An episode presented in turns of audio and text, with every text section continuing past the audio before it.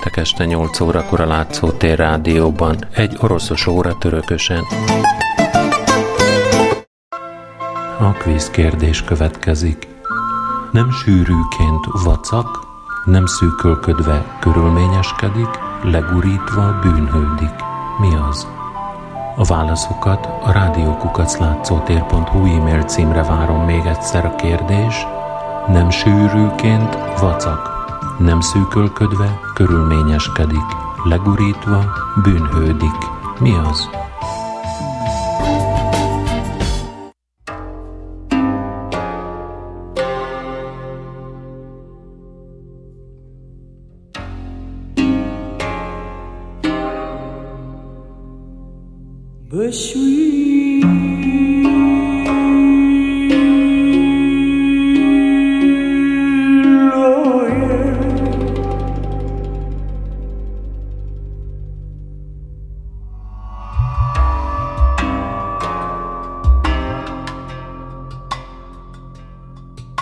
Szerzőink Friedrich Gorenstein, Georgi Vladimov és Vladimir Vojnovics a perifériáról indultak, és kerültek hasonlóképp emigrációba, akár a legutóbbi műsor három szerzője, Vasily Aksionov, Anatoly Gladilin és Vladimir Maximov.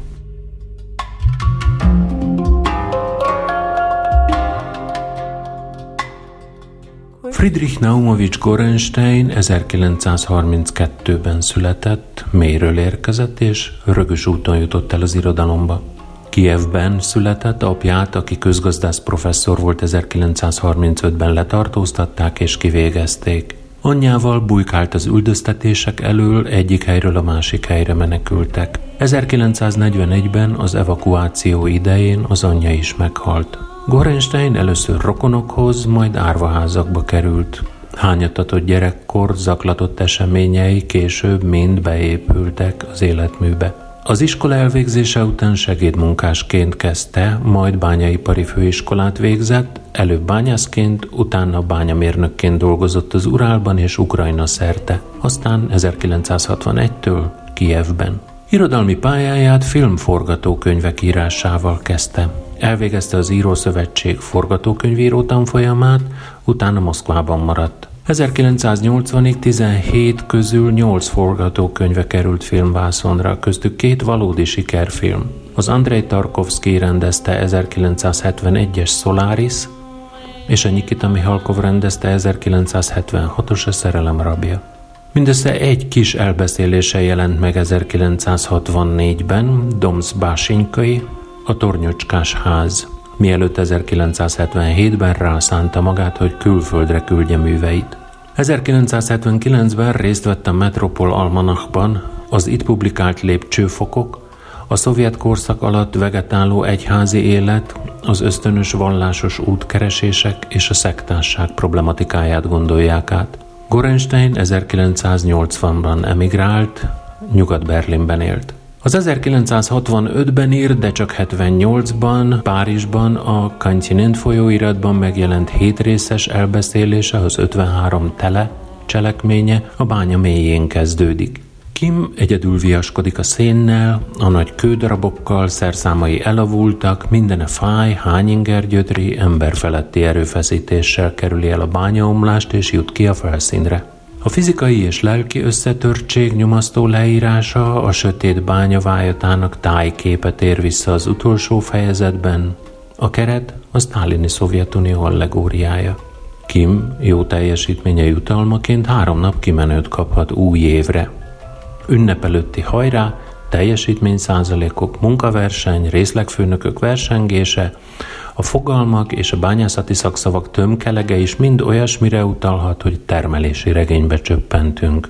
Valójában azonban egy kafkai világba érkeztünk. A cenzúra a kisregény betiltásakor meg is jegyezte, hogy ez a bánya szörnyűbbnek tűnik, mint bármely tábor. Értelmetlen küzdelem folyik a föld alatt az ember és a feketeség között. A főnökség ügyei Kim számára csak homályos értelmű szavak, akár a bányáról van szó, akár durva antiszemita kirohanásaikról. Az elbeszélés csak a fiú tudatának megnyíló jelenségeket rögzít, és a benne zajló fizikai és lelki érzéseket regisztrálja, így az olvasó is csak később értesül egy sorsdöntő bejelentésről, amit Kim ájultan átalszik, arra vár, hogy a sebeit bekössék. Álmában anyja címét keresteti nagynényével, mint hiába, és amikor felébred, magában suttogja, a cím a más világ. Mint aki azonos lenne Gorenstein előző novellája a Tornyocskás ház gyermekhősével, akinek az édesanyja az evakuáció során az egyik állomás kórházában meghal, és kisfia egyedül marad az ellenséges és önző emberek között. Gorenstein a Tornyocskás házban is szigorúan hőse világához igazodik. A gyermeki szemléleten keresztül ábrázol. Így teszi nyomasztóvá a gyerek kiszolgáltatottságát, aki csak az ennivaló értékét ismeri ösztönösen, de az etetőkéz mögötti emberi gonoszságot még nem képes felismerni. Az összefüggéseket nem látó gyermek szemével úgy látjuk, hogy a világ érthetetlen és kaotikus, de azt is látjuk, amit ő nem, hogy a világ gonosz is. Gorenstein szinte valamennyi korai írásában visszaköszön az önéletrajzi indítatás – a bányász Kim és gyermeki, mert naív, gyanútlan és magát sem ismeri eléggé. Kiszolgáltatottsága kiáltó ellentétben áll a környezetével. Sokszorosan kivetett pária. Árvaházban nevelkedett, az egyetemről egy óvatlan bíráló megjegyzéséért már az első évben kirúgták. Úgy látszik nem tanult meg élni, kisebbségi érzése, szeretetésége, magánya, a társas érintkezés minden formájának problémaként való megélése patológikus esetnek tűnt a cenzúra recenzensének, aki valószínűleg ugyanúgy vélekedett volna Dostoyevsky, Andrei Platonov vagy Nabokov hasonló hőseiről, mert Kim irodalmi rokonai Miskin herceg, Alyosha Karamazov, Szásadvanov és Cincinátus. Kim kívülállása biztosítja belső élete tisztaságát a bányászváros fagyos és havas díszletei között, ebben a hatalmas kiterjedésű, otthontalan betonsivatagban, amelyben szerencsétlen és elgonoszult emberek bolyonganak. Kim naívan nyújtja át egész keresetét az utcán kölcsönt kéregető idegen fiúknak, áhítattal áll meg Kátya ágya mellett, amikor éjszaka a lány szobájába hajtja vágyakozó ösztöne. Fizikai kínként éli meg a legkisebb szégyent is, és néha képes hazudozni, hogy felhívja magára a figyelmet. Hallucinációi egy másik világgal kötik össze, amelynek hívását többször is érzi. Szinte törvényszerű, hogy ártatlan áldozatként a hatalom karmai közé kerül. Furcsa neve miatt rajta köszörülik nyelvüket a zsidó gyűlölők, holott csak annyit mond származásáról, hogy messziről jött, neve pedig paradox módon az ifjúsági kommunista internacionálé kezdőbetűből összeállított szovjet torszülemény, ugyanolyan, mint Marlen, Marx Lenin, Vilor, Vladimir Ilyich Lenin organizáta revolúció, Elem, Lenin Marx, Nyinyel, Lenin visszafelé. Három szabad napja értelmetlenül telik el. Kim az új évet, ami az oroszoknál a fenyőfás, fagyapós ünnep, átalussza. A vendégségekben és a szovjet agresszivitás légkörét árasztó egyforma kultúrházakban botrányokba keveredik szerencsétlen vagy alantas ösztöneiknek élő emberek között. Harmadnapra koporsók sora elé ér. A feltámadás visszájára fordulása ez az új év küszöbén. Főnökét és a vele dolgozó fiúkat temette be a bányaomlás, ugyanaz, amelynek kezdetén ő maga is megsebesült, és ezért kapott kimenőt. Hirtelen megundorodik a csodálatos hóeséstől, amelyet az omló bányából szabadulásakor katartikusan felszabadító szépségként élt át, és a rideg fenti élettől megriadva visszamenekül a bányába, úgy érzi, hívja a mély. Kim csak félig meddig érti, hogy azzal vádolják, engedély nélkül távozott a munkából, és hagyta a többieket lent pusztulni. És amit ő nem értett, az erről szóló beszélgetést aludta át, főnökük a teljesítménylemaradást próbálta úgy behozni, hogy tiltott területre jobb vasércet rejtőt, de nem biztosított járatokba küldte le őket, és munkaidőben kezdett robbantásokat. A felelősségre vonás gépezete beindul, Kérdések sora, vallomás, aláírás, helyszíni szemle. Kim nem érti, hogyan viselkedhetne ebben a bürokratikus csapdába vezető útvesztőben, ösztönösen visszamenekül oda, ahol az omlás kezdődött, ahonnan csodával határos módon menekült csak meg, és halálra zúzza magát. Mélybeszállása a negatív feltámadás utáni negatív mennybe menetel, mert itt minden lefelé húz. Halált hozó és pokoli. A bányapokla, titokzatos érintések, a sárga köd és állandó kénszag teszik egyértelműen pokolná, a felszíni csapdák hálózatához képest menedéket jelent Kimnek, és ez a befejezés Platonov regényének a Csevengurnak a végét idézi, ahol Dvanova halálba, a tófenekére bújik el, a halálban keres menekvést. Gorenstein azonban tovább megy. Az utolsó oldalakon Kim holttestét kiemelik, lefektetik azon a helyen, ahol a halál torkából kimenekülve újraéledő életösztönei tobzódásával a hóesésben gyönyörködött. A természet leírás képeiben Gorenstein elrejti a dátumot. Március elején vagyunk. Az utóbbi napokban megkezdődött az olvadás. Ez a szó a Stálin halálát követő időszak, korszak nevét adta.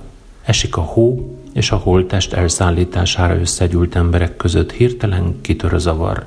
Az olvasóval a távolból csak azt láttatja az író, hogy egymás kezéből tépik az újságot az emberek, rohangálnak, a holttestet épp csak bedobják a mentőbe. Az évszámból világos, hogy Stalin halála napján 53. március 5-én találják meg Kimet, mintha az általa hozott áldozat váltotta volna meg a világot a zsarnoktól, akit a nép többek között ördögnek is becézett. A befejezés mégis komor. A megírás dátumakor már jelzésértékű az utolsó kép, a fagy uralmának lassú visszatérése. Gorenstein legtöbb műve az orosz antiszemitizmus feldolgozása a szó kettős értelmében. Nem csak a történelmi tények feldolgozása, hanem pszichológiai feldolgozása, lelki megemésztése is. Ennek egyik tematikus súlypontja a németek megszállta Ukrajna. Az Iskuplénie vezeklés 67-ben íródott, 69-ben jelent meg, a háború utáni hónapokban játszódik egy szerelem sajátos története – egy fiatal zsidó hadnagy hazatér a falujába, és megtudja, hogy családját az orosz falu népe téglákkal agyonverte és temetetlenül egy gödörbe dobta. Az exhumálás hátterében nem az a kérdés, hogyan is történhetett ez meg, hiszen a gyilkosságra nem a németek biztatták a falusiakat, saját gyűlöletüknek engedtek szabad folyást, hanem hogy van-e értelme bosszúnak, és mikor telik be a bibliai mérték, amikor már minden áldozatért bosszút álltak. Létezhet-e megbocsátás, és hogyan lehet érte vezekelni? A 75-ben íródott Psalom Zsoltár, amely 84-ben Párizsban franciául, 86-ban Münchenben pedig oroszul jelent meg, egy öt fejezetből álló nagy regény. Mindegyik fejezete egy-egy példázat. Az alcímek szerint az elveszett fivérről, a bűnösök kínjairól, a paráznaságról, a szellem betegségéről és az összetört kehelyről. A Szovjetunió történetének egy-egy korszakát megjelenítő fejezeteket Dan, a földre szállt antikrisztus alakja köti össze. Gorenstein sajátos biblia felfogásának értelmében az antikrisztus Krisztusnak nem ellentéte vagy ellenfele, hanem fivére, aki a megbocsátó és szeretet hirdető veresége után a bűnösök megbüntetésére érkezett most a földre, hogy betöltse az isteni törvényt, mert az üldözők számára Krisztus a megváltó, de az üldözötteknek az Antikrisztus a megváltó. Az író a babiloni fogság idején a bűnösöket ostorozó és látnoki tehetségű Jeremiás és Ézsajás proféták nyelvén szólaltatja meg narrátorát és egyes hőseit. A bibliai nyelvezet átitatja a művet, így Gorenstein a 20. századot a teremtéssel kezdődött és a zsidók szövetségi történetével folytató történelem szerves folytatásaként érzékeli. Minden élet és minden sors Zsoltárba kell rendeződjön, hogy dicsérje az Urat, mert megvalósult. Nem úgy, mint a meg nem valósult sorsok és a meg nem született életek. Az első sors Mariáé, akit anyja testvéreivel együtt koldulásra nevel és szélne kereszt, mert nem tud róluk gondoskodni. Az 1933-as éhínség idején eldurvult emberek és életviszonyok között az ártatlan gyereklányból prostituált lesz. Halála előtt megszüli Dan első gyermekét.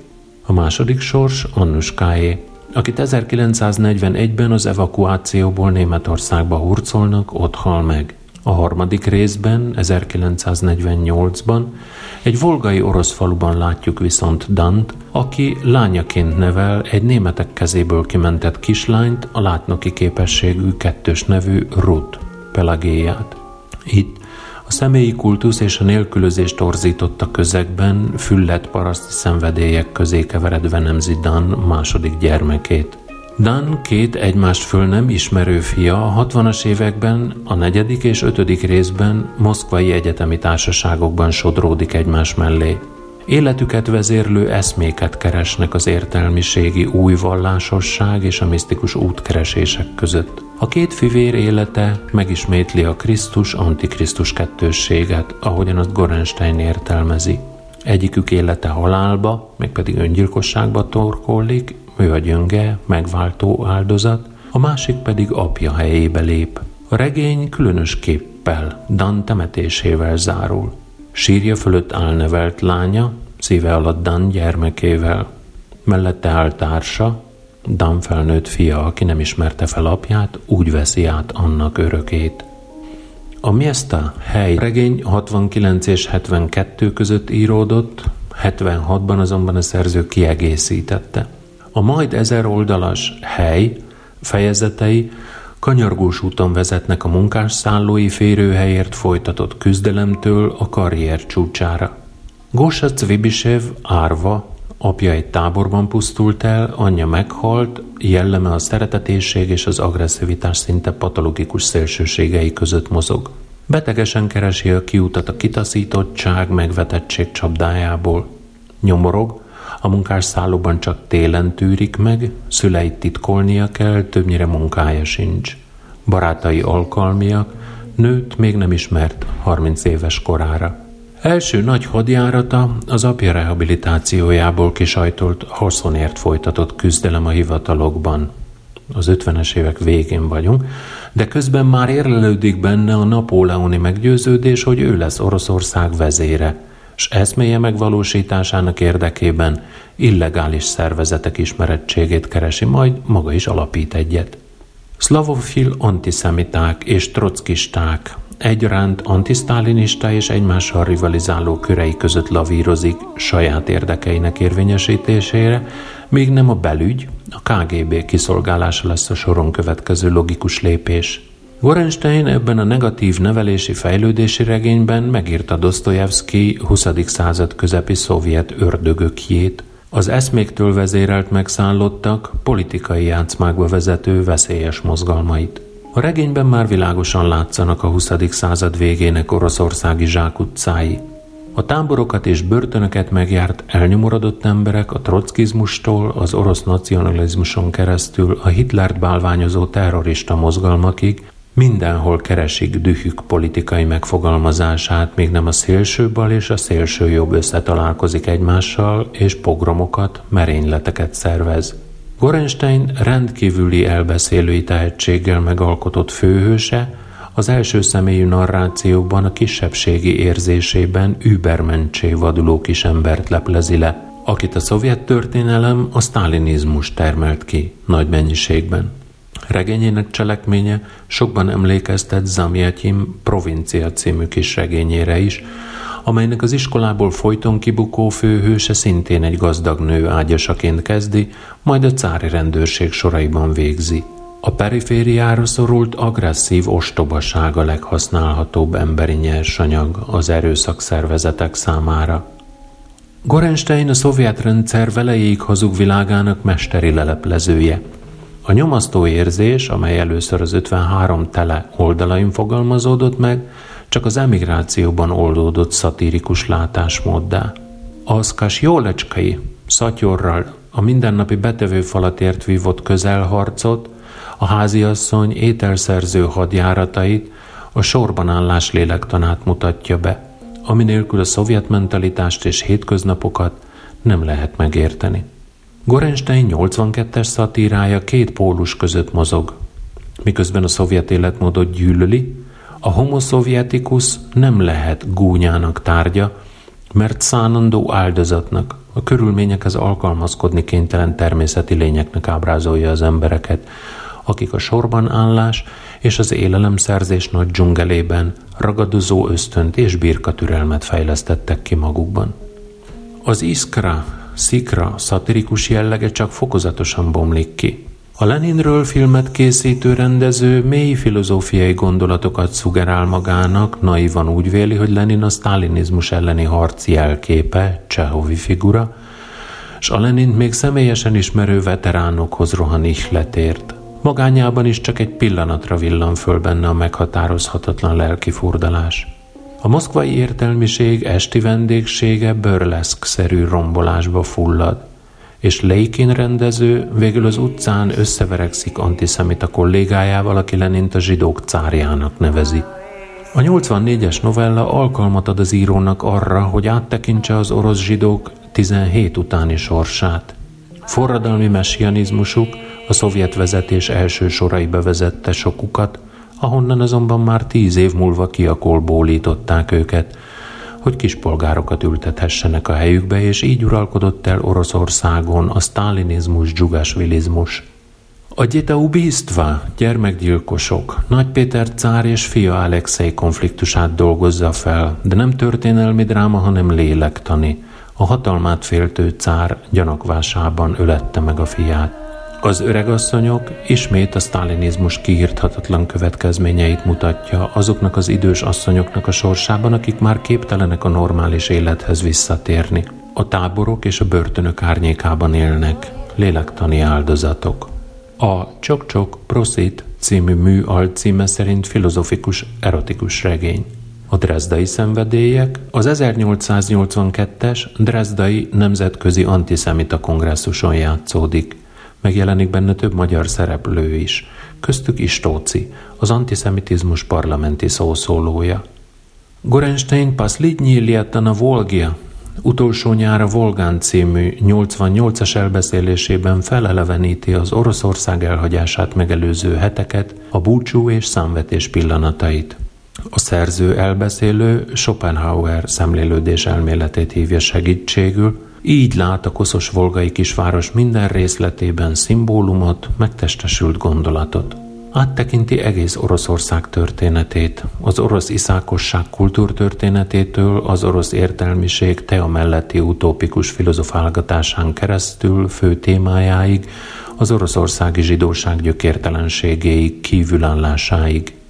Oroszországot nem értheti meg belső szemlélő, orosz ész fel nem foghatja, csak a fentről néző sastávlatú tekintet, Schopenhauer, Shakespeare vagy Oroszország hozzám hasonló szerény mostoha fiainak kívülálló tekintete.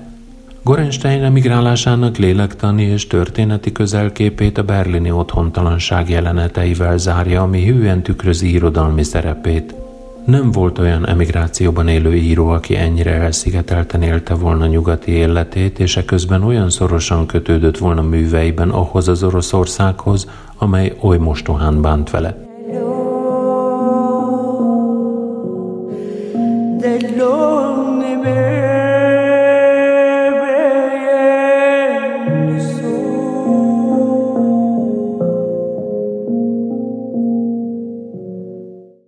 Georgi Nikolajevics Vladimov tanárok családjába született Harkovban 1931-ben.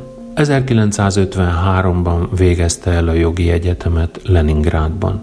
Vladimov magát a realista próza hívének valló alkotó, akinek minden egyes hosszan kihordott műve egészen más tematikájú. Vladimov az olvadás kezdetén lett a Novimir próza rovatának szerkesztője. Első regénye, a sok vitát kiváltott Balsája Ruda, az igazi érc, a szovjet termelésbe helyezi történetét, egy teherautósofőr makacs teljesíteni akarását és tragikus halálát, de semmiben sem hasonlít a termelési regényekhez. Potriagin nem szovjet stahanovista, társainál rosszabb kocsiával csak azért akar ugyanannyit elvégezni, mert szerelmes a munkájába, a kocsiába és virtusból, élet szeretetéből fakadóan bizonyítani akarja erejét. Vladimov a közösség és az egyén konfliktusát is felhasználva a másoktól különböző ember felmutatásával a korai Gorki novellák etikai kérdés feltevéséhez hasonlóan a független emberi méltóságot örökíti meg. Vladimir 1967-ben levélben fordult az Írószövetség negyedik kongresszusához, hogy foglalkozzanak nyíltan Szolzsenyicinnek a cenzúra kérdését felvető beadványával. A szovjet irodalom nem létezhet, hanem szabad, írta, és a cenzúra a hibás abban, hogy a regények nyugatra kerülnek.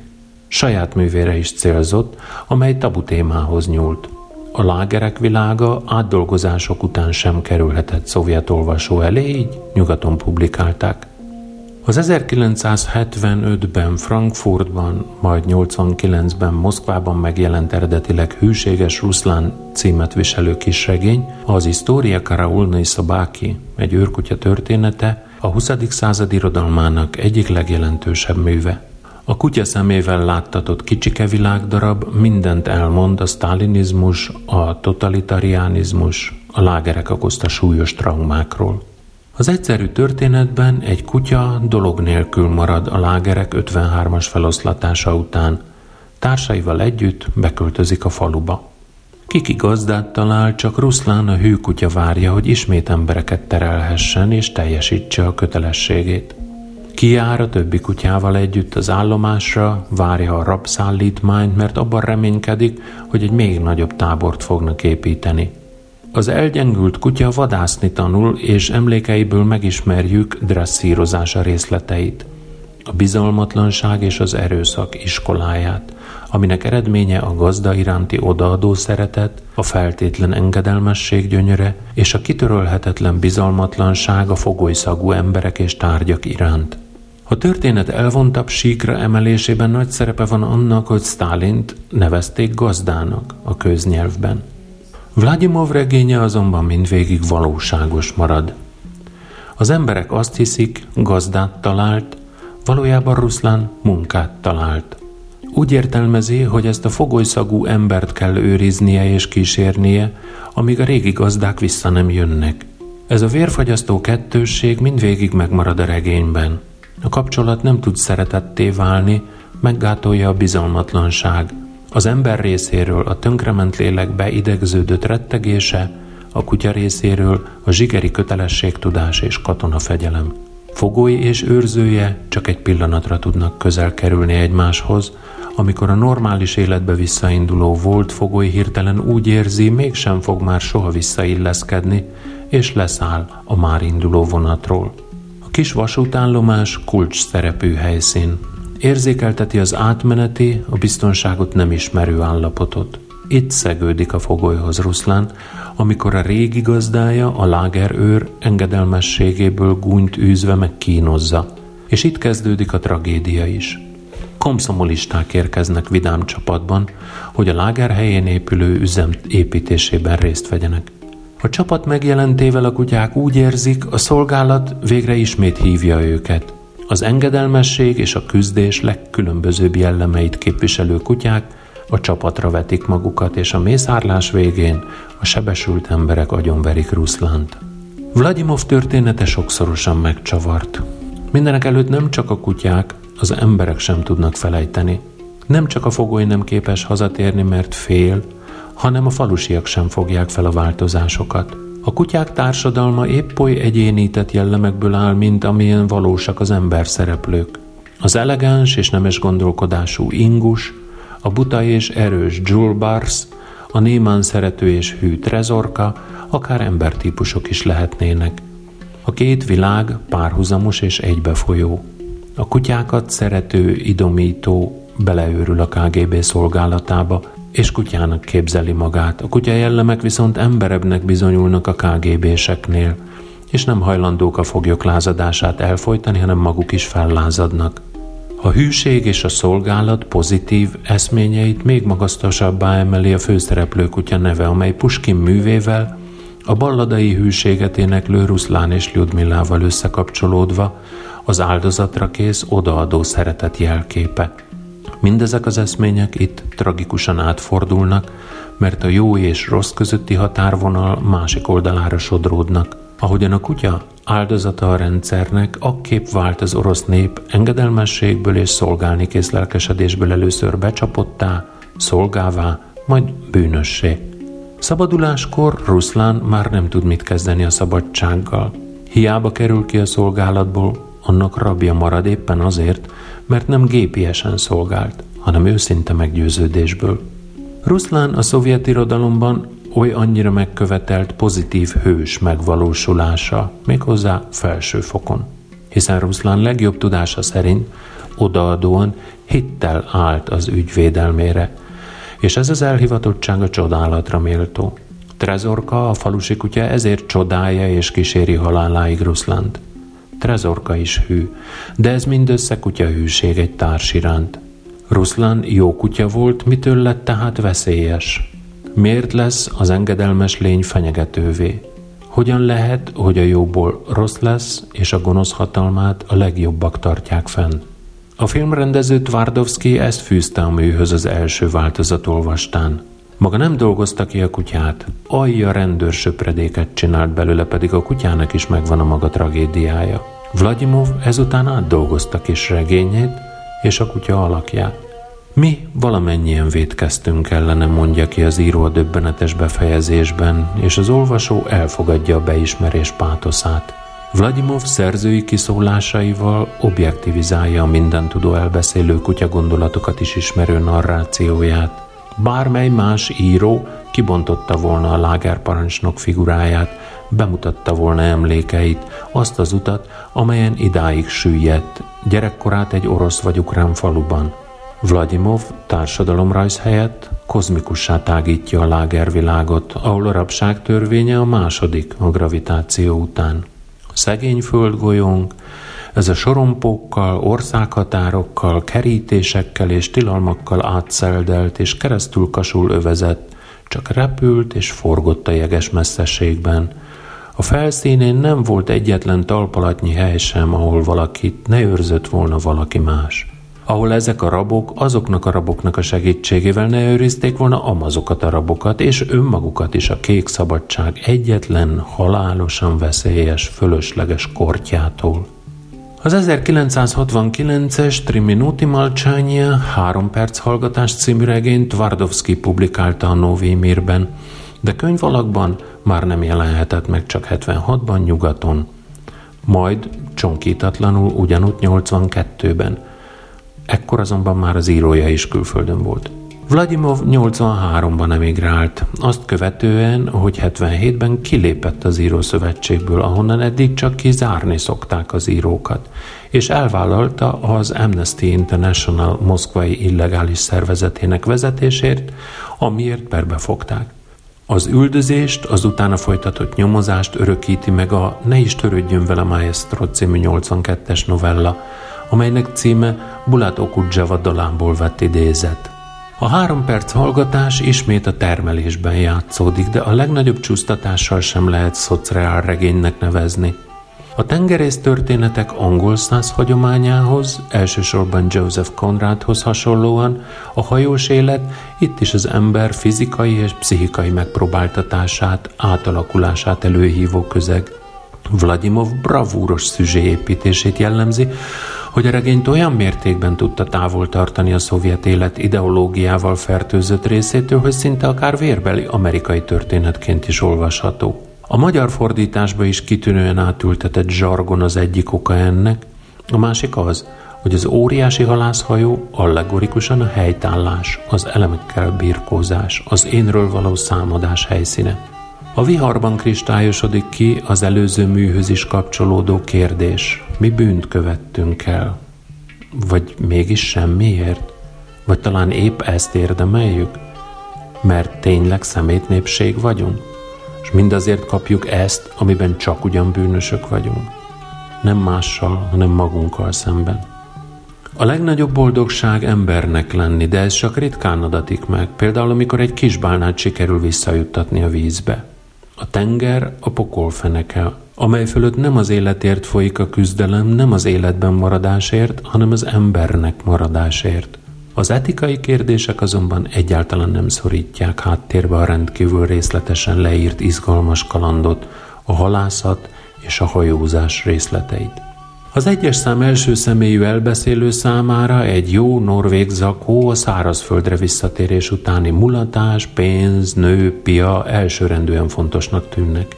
Vladimov egyre nyilvánvalóbbá teszi, hogy hőse, aki fél más lenni, mint mindenki, csak úgy lehet önmaga, ha erősen különbözik a többiektől, és a többi szereplőt is kiválóan egyéníti. Profi szaktudás és lustaság, ügyesség és önzés, agresszivitás és áldozatkészség, nyers erőszak és őrület párosulnak egy-egy olyan jellemben, mint a hálómester, a matróz újoncok, a kádár, a rádiós és a halászok.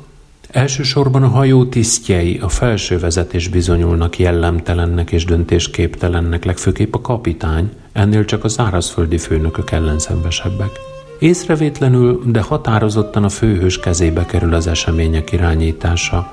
Amikor kiukad a hajó, ő tömi be dédelgetett zakójával a léket, ő vágja le a viharban a hálót a hajóról, és kulcsember a skót hajósok megmentésében. Átalakulása a szemünk előtt történik. Ennek oka egy furcsán nyersen kezdődő szerelem is. Klávának látszólag semmi köze az orosz irodalom nő alakjaihoz, kikötői pincérnő, talán kurva is, és makacsul kerüli a tartós kapcsolatokat. Beszédében a gyöngétség és az ironikus durva zsargon keveredik.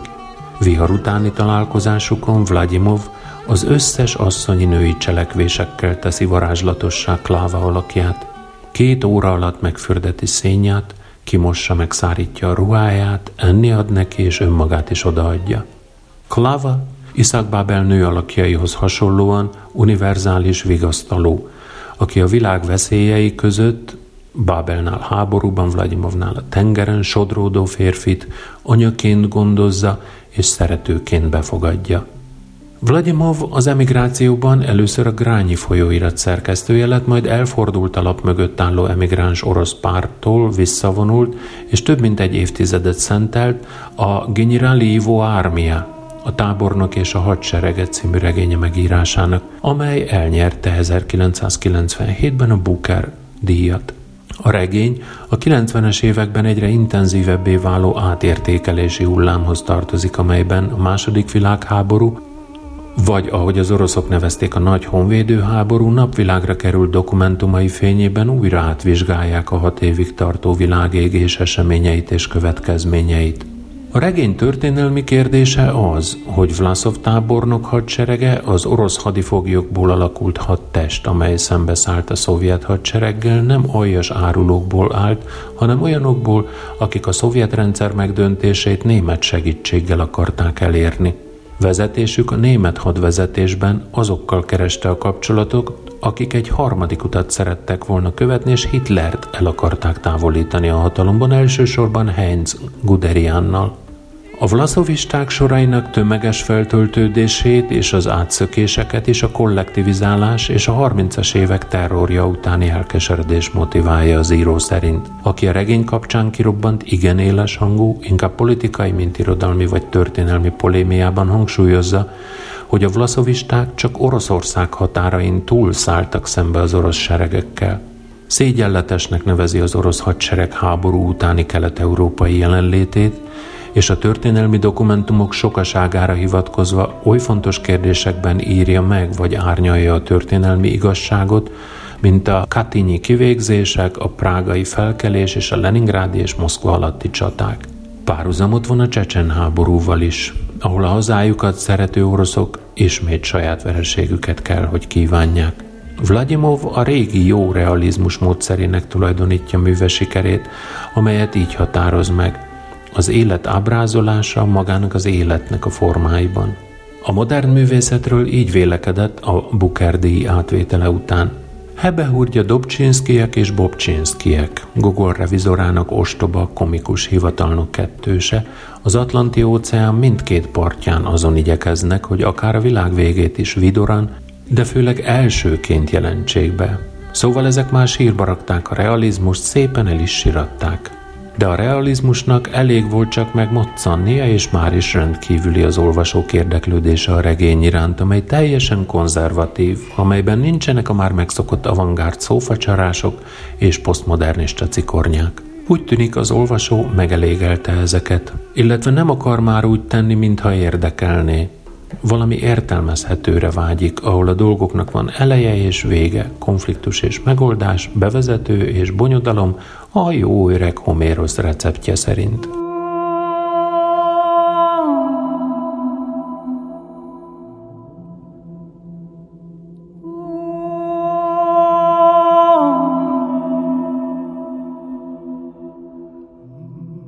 Vladimir Nikolajevics Vajanovics újságírók családjában született a tadzsikisztáni Stalinabadban 1932-ben, és amint azt minden adandó alkalommal hangsúlyozza, apai ágon szerb, anyai ágon zsidó származású. A Novi Mirben jelent meg első műve röviddel azután, hogy hányatott gyermekkor és ifjúkor után Moszkvába érkezett. Az első, a negyedik, a hatodik, a hetedik és a tizedik osztályt végezte el, de mindegyiket más helyen. Sikertelen felvételik és befejezetlen íróiskolai évek közben és után sokfelé dolgozott. Négy évig volt katona. A kazaksztáni szűzföldeken kezdett novellákat írni. Első elbeszélései hangsúlyozottan a mindennapi életről szóltak, amint ezt olyan címek is, mint a Muzdjizsivjom, Itt élünk, vagy a Dvatavárissá két barát is mutatja. Valójában ezeknek a korai műveknek a mikrorealizmusában már felfedezhető a későbbi szatíraíró látásmódja.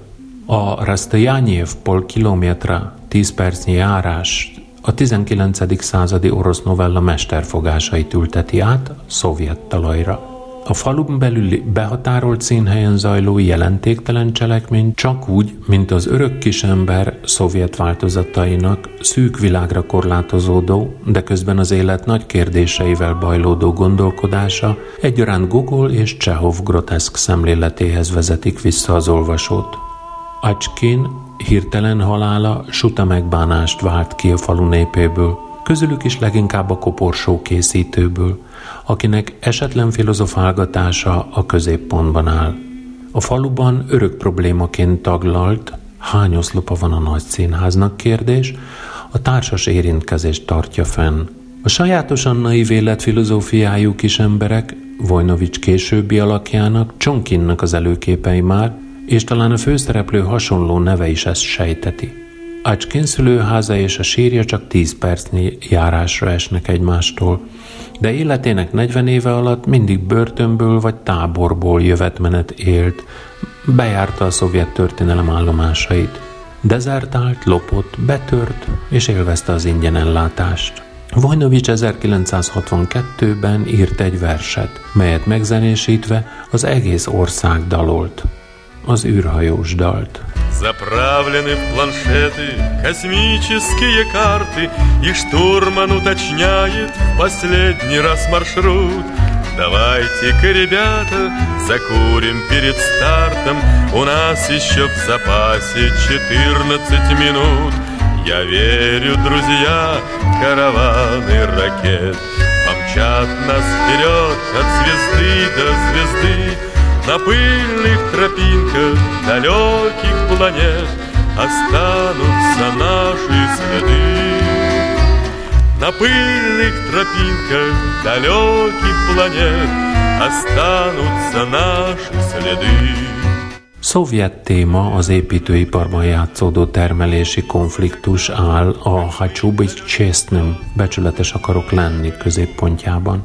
A tartalom ideológiailag mintaszerűnek is tekinthető. Az építésvezető nem hajlandó selejtesen átadni a házat idő előtt a november 7-i ünnepségre, még akkor sem, ha az előléptetése múlik ezen.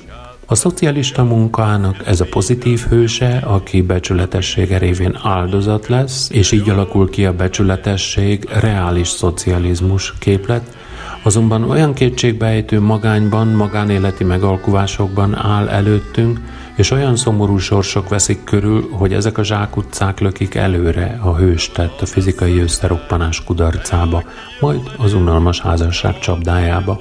A szovjet élet körképe, a kaotikus építkezési szervezés, a hiánygazdaság abszurditásai és a termelési pártirányítás ábrázolása révén teljesedik ki – az elbeszélés színpadi változatát nagy sikerrel játszották mindaddig, amíg Vojnovics első művei szamizdatba nem kerültek, és ki nem húzták nevét a publikálható írók listájáról.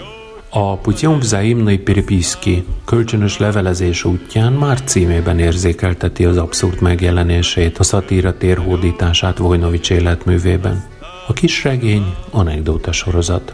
Ha pusztán lélektani prózaként szemlélnénk a művet és alakjait ennek megfelelően pszichológiai alakoknak, akkor csak a kölcsönösen egymás csapdájába esett emberek ördögi körét tudnánk felrajzolni. Áltényik élete végzetes véletlenek sorozata. Helytelen döntései láttán az olvasó legszívesebben kiabálna, mint egy gyerek a bábszínházban a háttérben sompolygó farkas láttán, hogy megszabaduljon a nyomasztó feszültségtől. Nem lenne szabad leszállni a vonatról, nem lenne szabad bemenni Lyudmillához a baljós házba, lerészegedni, ágyba kerülni, és nem lenne szabad aláírni a házassági papírt. A realitás abszurditása talán ebben a műben válik először a műfaj meghatározójává és billenti át az egyébként szűkszavú ábrázolásra szorítkozó művet a groteszk szatíra felé. A szereplők önmaguk fölé nőve általánosodnak, és noha alig vannak néhányan, panorámaszerűnek tűnik a szovjet falu és katonaság bemutatása. A párbeszédek és főleg a levelek nyelve Iszák Bábel és Zossenko szkáz eszközeit újabbakkal gazdagítva ellenállhatatlanul komikus nyelvi keverékben érzékelteti, a műveltségét fitoktatni akaró provincialitást. A két barát cselekménye soványka, de a mű ettől még mélyebbnek tűnik. Mint egy száz oldalon egy 17 éves kamaszfiú meséli el pár napját.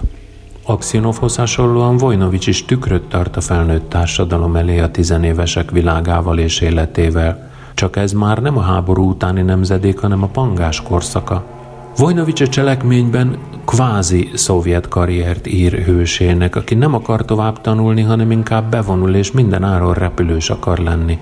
Csak hogy a repülés nem hősi életálom, hanem a bódulat keresése, menekülés a földről, menekülés a csonka család, a minden lépését vigyázó mama és nagymama elől, és a körülötte látott világ kudarcai elől. A belátható egzisztenciák korán sem meggyőzőek. A szovjet élet végtelen sivárságának jelenségei.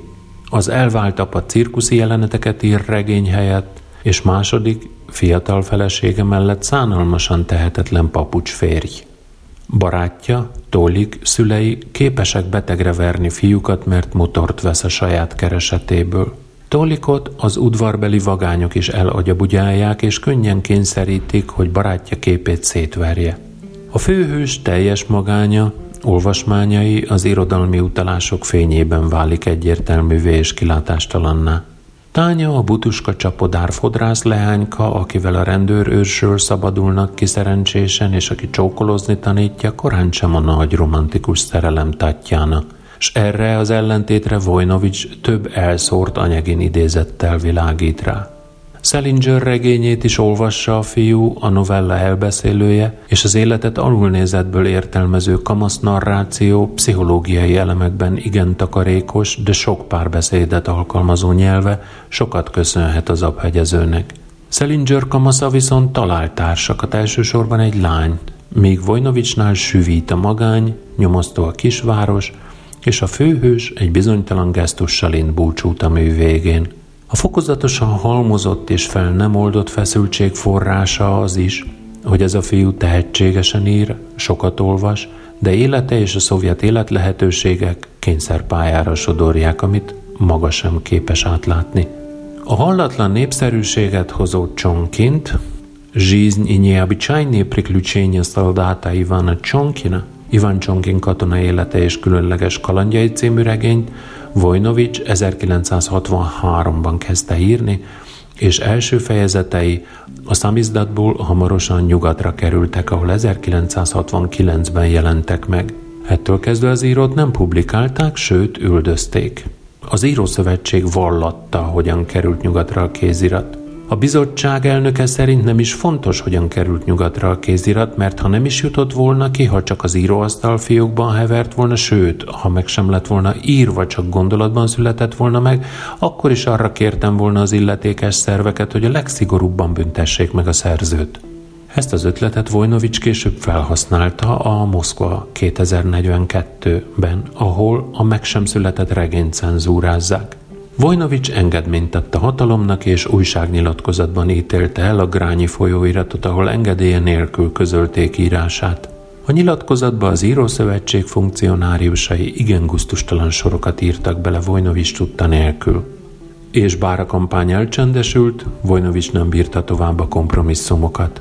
1973-ban nem csak Csonkint küldte el nyugatra, hanem nyilvános levelet írt Szolzsenyicin védelmében, és kifigurázta az eufemisztikusan szerzői jogvédőnek titulált újabb cenzúrahivatal megalakulását. Ezek után 74-ben kizárták az Írószövetségből. A Csonkin a Svejk szovjet-orosz változata. Érthető talán, hogy a regényből Jirzsi Mencel csinált filmet.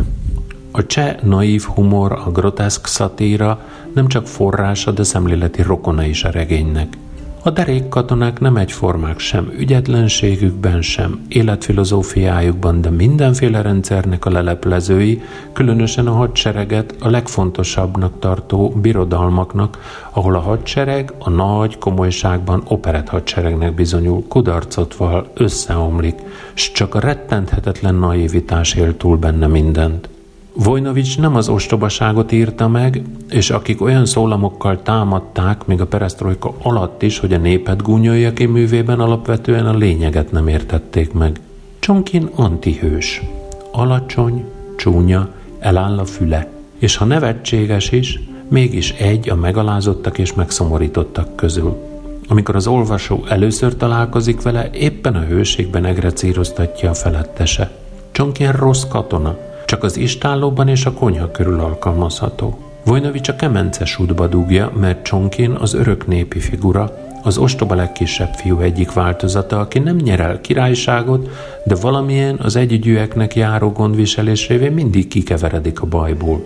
Talán egy kicsit rokona az orosz szent együgyűeknek is. Születése is csodás, mesés körülmények között történik. Apja ismeretlen, és egy, talán két évig hordja ki anyja.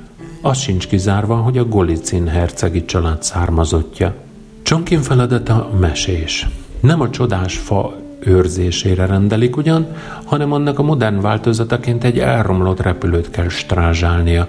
Ott is hagyja azonnal az unalmas és érthetetlen feladatát a szomszéd portáján kapálgató nyúrka kedvéért. Csonkin kiszáll a buliból, és a korabeli olvasó nevetése annak az ártatlan vakmerőségnek szólhatott, amelyel ezt a kiskatona megmerte tenni. Csonkin annyira naívan értetlen, hogy nem fogja fel a szabályok komolyságát. A hivatalos ideológia sem tud ráhatni. Földhöz ragadt gondolkodásával képtelen megérteni, miért nem szabad politikai oktatáson azt kérdezni, valóban két felesége van ez Stálinnak. Nem érti a majomból emberré válás folyamatát sem, hiszen ha a munka teszi az embert, miért nem lesz a legszorgosabb igavonó lóból szemünk láttára ember? Csonkin alakjának irodalmi szerepe a gyermeké. Oda nem idlő dolgokat kérdez, mert nem tud hazudni. Konok naivitással ejti fogjul a letartóztatására érkezett KGB-seket, és kis híján egy egész hadosztályjal elbánik. Mindez pár nappal azután, hogy Németország lerohanta a Szovjetuniót. Vojnovics tabu témákhoz nyúl, és az ártatlanság állarcában gúnyt a KGB-ből, a hadseregből és a háborúból is. A fantasztikum és a meseformái mögé bújva jeleníti meg alakjainak álmait is, ahol Stalin hol női ruhában, hol egy tálcán sült malacként föltálalva jelenik meg. Ezzel szemben Nyurka, malaca, érzőlélek, aki kutyaszerepben, hű és intelligens segítőtársként vesz részt a történetben. Vojnovics elbeszélője sem fölényes, magas irodalmi leleplező, hanem a féle mesélő, aki megcsavarintja a mondatokat, hogy ízesebben, viccesebben folyjon a szó. Az egész falu sajátosan sarkított egyéniségekből áll, akiknek a gondolkodás olyan szokatlan, hogy felford tőle fülükben a zsír, mégis szakadatlanul problémákon törik a fejüket. A Csonkin második része, a 79-es a trónkövetelő, a második világháború első évében játszódik, a németek által megszállt területen, Csonkin a Romanovok egyik állítólagos kései leszármazottjaként a német hadvezetés tervének célpontja lesz. Ha egy trónkövetelővel az élen mennek Moszkva ellen, akkor bizonyosan behódolnak nekik a moszkvaiak. A második kötet ismét egy szentnek tartott szovjet témát, a nagy honvédő háborút, az 1941 és 45 közötti ellentmondásos esemény sorozat mékasát bolygatta meg – de ennek a résznek a humora és a meseszövése elmarad az első kötet sodró tempójától. Vajnovics 75-ben írta meg annak történetét, hogyan csalta lépre a KGB azzal az ígérettel, hogy esetleg a Csonkim megjelenhet. Találkozóra hívták, és mérgezett cigarettát adtak neki. 1980. februárjában Vojnovicsot felkereste lakásának kerületi pártbizottság embere, és bejelentette neki, hogy a szovjet hatalom és a szovjet nép türelmének vége. A bejelentés hatására Vojnovics számára világossá vált, hogy az ő türelmének is vége, és még abban az évben elhagyta a Szovjetuniót. Fél év múlva megfosztották állampolgárságától. Némi vándorlás, többek között a Princeton Egyetem katedrája után Vojnovics Münchenben telepedett le. 81-től évekig rendszeresen dolgozott a Szabad Európa Rádiónak, és ott, mint írta, sokat tanult Anatoly Goldbergtől, Anatoly Kuznetsovtól és Viktor Nyekraszovtól. Az éterben elhangzott műveit Szovjet ellenes Szovjetunió címen adta ki 85-ben. A Sápka, Sapka című elbeszélés a korai művekhez hasonlóan a klasszikus orosz szatíra irodalmi fegyvertárát alkalmazza. Rachlin nem tud belenyugodni abba, hogy az írószövetségben a prém sapka osztásánál neki a legrosszabb minőségű szőrme jutott, és küzdelmet indít feljebb sorolásáért. Összeesküvést sejt, üldözési mániája lesz úrrá rajta, és miközben Vojnovics következetesen végigjáratja vele a Csehovi csinovnyik sorsát a halálig, az írótársadalomról és az írószövetség belügyes irányításáról elmond mindent, amit csak szatírában lehet. Rachlin csak sapkát akar, makadsága azonban a rendszer elleni lázadásnak minősül, így válik a féle ellenzékivé, holott csak magának szeretett volna elintézni valamit. A kálvária járás észrevétlenül csúszik át a fantasztikum birodalmába. Rachlin először csak vallatójának az ujját harapja le, majd őrületében madárként kirepül az ablakon, egyenesen a kórházba, ahol megbénul és a beszédképességet is elveszíti. Ebben a tehetetlen állapotában már a sapkát is megkaphatja, és aznap meg is hal. Raklin ösztönös lázadása kifejezetten Gogol és Dostoyevsky irracionális gondolkodású hőseinek magatartását másolja. Az egy főnévből álló címnek a hangzása is Gogolra utal. Az orosz sápka és sinyél a köpönyeg szavak egybecsengése is azt hangsúlyozza, hogy Jefim Rachlin író egy gondolat megszállottjaként épp oly kis embere a 20. századnak, mint a Kákia Kákijevics az előzőnek. Vojnovics ciporkázó ötletekkel teli utópikus szatírája a Moszkva 2042-ben egy időutazás története – a kötet egynegyedét kitevő bevezetésben abszolút hiteles életrajzi mozzanatokat kever Vojnovics fantasztikus elemekkel. Itt olvasható híres Szolzsenyicin paródiája is. Kanadai birodalmában önkény úrként él az önhit Sim Simics Karnaválov, aki műveit a 60 sziklatömb elkészült köteteit óhajtja a 2042. évbe küldeni, Utalás a Szolzsenyicin szerkesztette szovjetellenes eszélygyűjtemény címére, valamint a Vörös Kerék tíz kötetére. A szovjetebbnél is szovjetebb utópikus városállam sok tekintetben Zamjatyin híres ős antiutópiájának, a Möjnek az utódja, csak annál sokkal részletesebb jövőkép, azaz valójában jelenkép. A hiánygazdálkodás immár ideológiával alátámasztott. Nyelve olyan frazeológikusan merevedett hazugságokba, hogy oroszról oroszra tolmács fordítja a beszélgetést.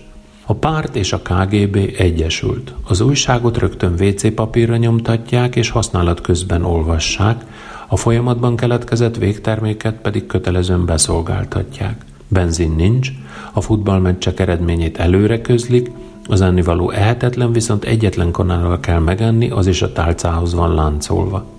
A fasizmus szele is meglegyinti a jövő Moszkváját. A betegeket, haldoklókat, nyugdíjasokat és rokkantakat kiszállítják a városból, és az örök élet elixírjét kidolgozó laboratóriumokban emberkísérleteket végeznek velük. Vojnovics szatírája 86-ban a Glasnost és Perestroika kezdetén jelent meg. Figyelmeztetése az olyan fajta nyugati értelmiségieknek is szólt, mint a regénybeli utitársa, az idealista terrorista, aki az igazi kommunizmus keresésére és az Interpol elől szökve indul kelet felé a jövőbe, az igazságosság és a munkás hatalom birodalmába. De Vojnovics óva int a másik szélsőségtől is. Karnaválov visszatér az emigrációból, fehér lovon vonul be Moszkvába, hatalom átvétele után a régi erőszakszervezetekkel együttműködve visszaállítja a monarchiát, és a pravoszláv egyház diktatúráját teremti meg. Az időutazás játékában Vojnovics ironikusan ugyan, de az írók valóság átalakító hatalmáról is szól, hiszen amikor a jövőben, 2042-ben regényének öncenzúrázására szólítják fel, akkor valójában az 1982 utáni események átalakítását kérik tőle. Akit kihúz, az meghal. És már is másképp történik minden 1982 után. Az író a mindenkori cenzúra ellen is tiltakozik. A művészet és a valóság szerves kapcsolatába nem szólhat bele a hatalom. Vojnovics a szívműtét árnyékában őszinte, érdekes korrajzot és önéletrajzot írt. Családfáját felsorolva szomorúan jegyzi meg, hogy szerb ősei valamikor a horvátokkal és a bosnyákokkal egy népet alkottak alig tíz nemzedékkel ezelőtt. Az író egy katalógusszerű felsorolásba sűríti egész életrajzát. De jó érzés pizsama helyett újra ruhát húzni és kimenni az utcára az élő emberek közé, ahol már nem beteg leszek, hanem járók elő. És hirtelen eszembe jutott, hány ideiglenes elnevezést tettek már a nevemhez életemben. Voltam már újszülött, gyerek, kisfiú, tanuló, evakuált, pásztor, éjjeliőr, utas, iparos, asztalos – Fiatalember, férfi, autóvezető, behívott, újonc, katona, sorkatona, őrszem, ügyeletes, letartóztatott, leszerelt, instruktor, pályamunkás, ács, egyetemi hallgató, munkakerülő, szerkesztő, költő, prózaíró, író, ellenzéki, gyanúsított, vádlott, emigráns, külföldi, hontalan, rehabilitált, és még legalább két tucatot fel tudnék sorolni. Legutolsó regénye a Monumentalne Propaganda, a monumentális propaganda 2000-ben jelent meg, 2001-ben állami díjat kapott érte. Vladimir Vojnovics 2018-ban hunyt el Moszkvában.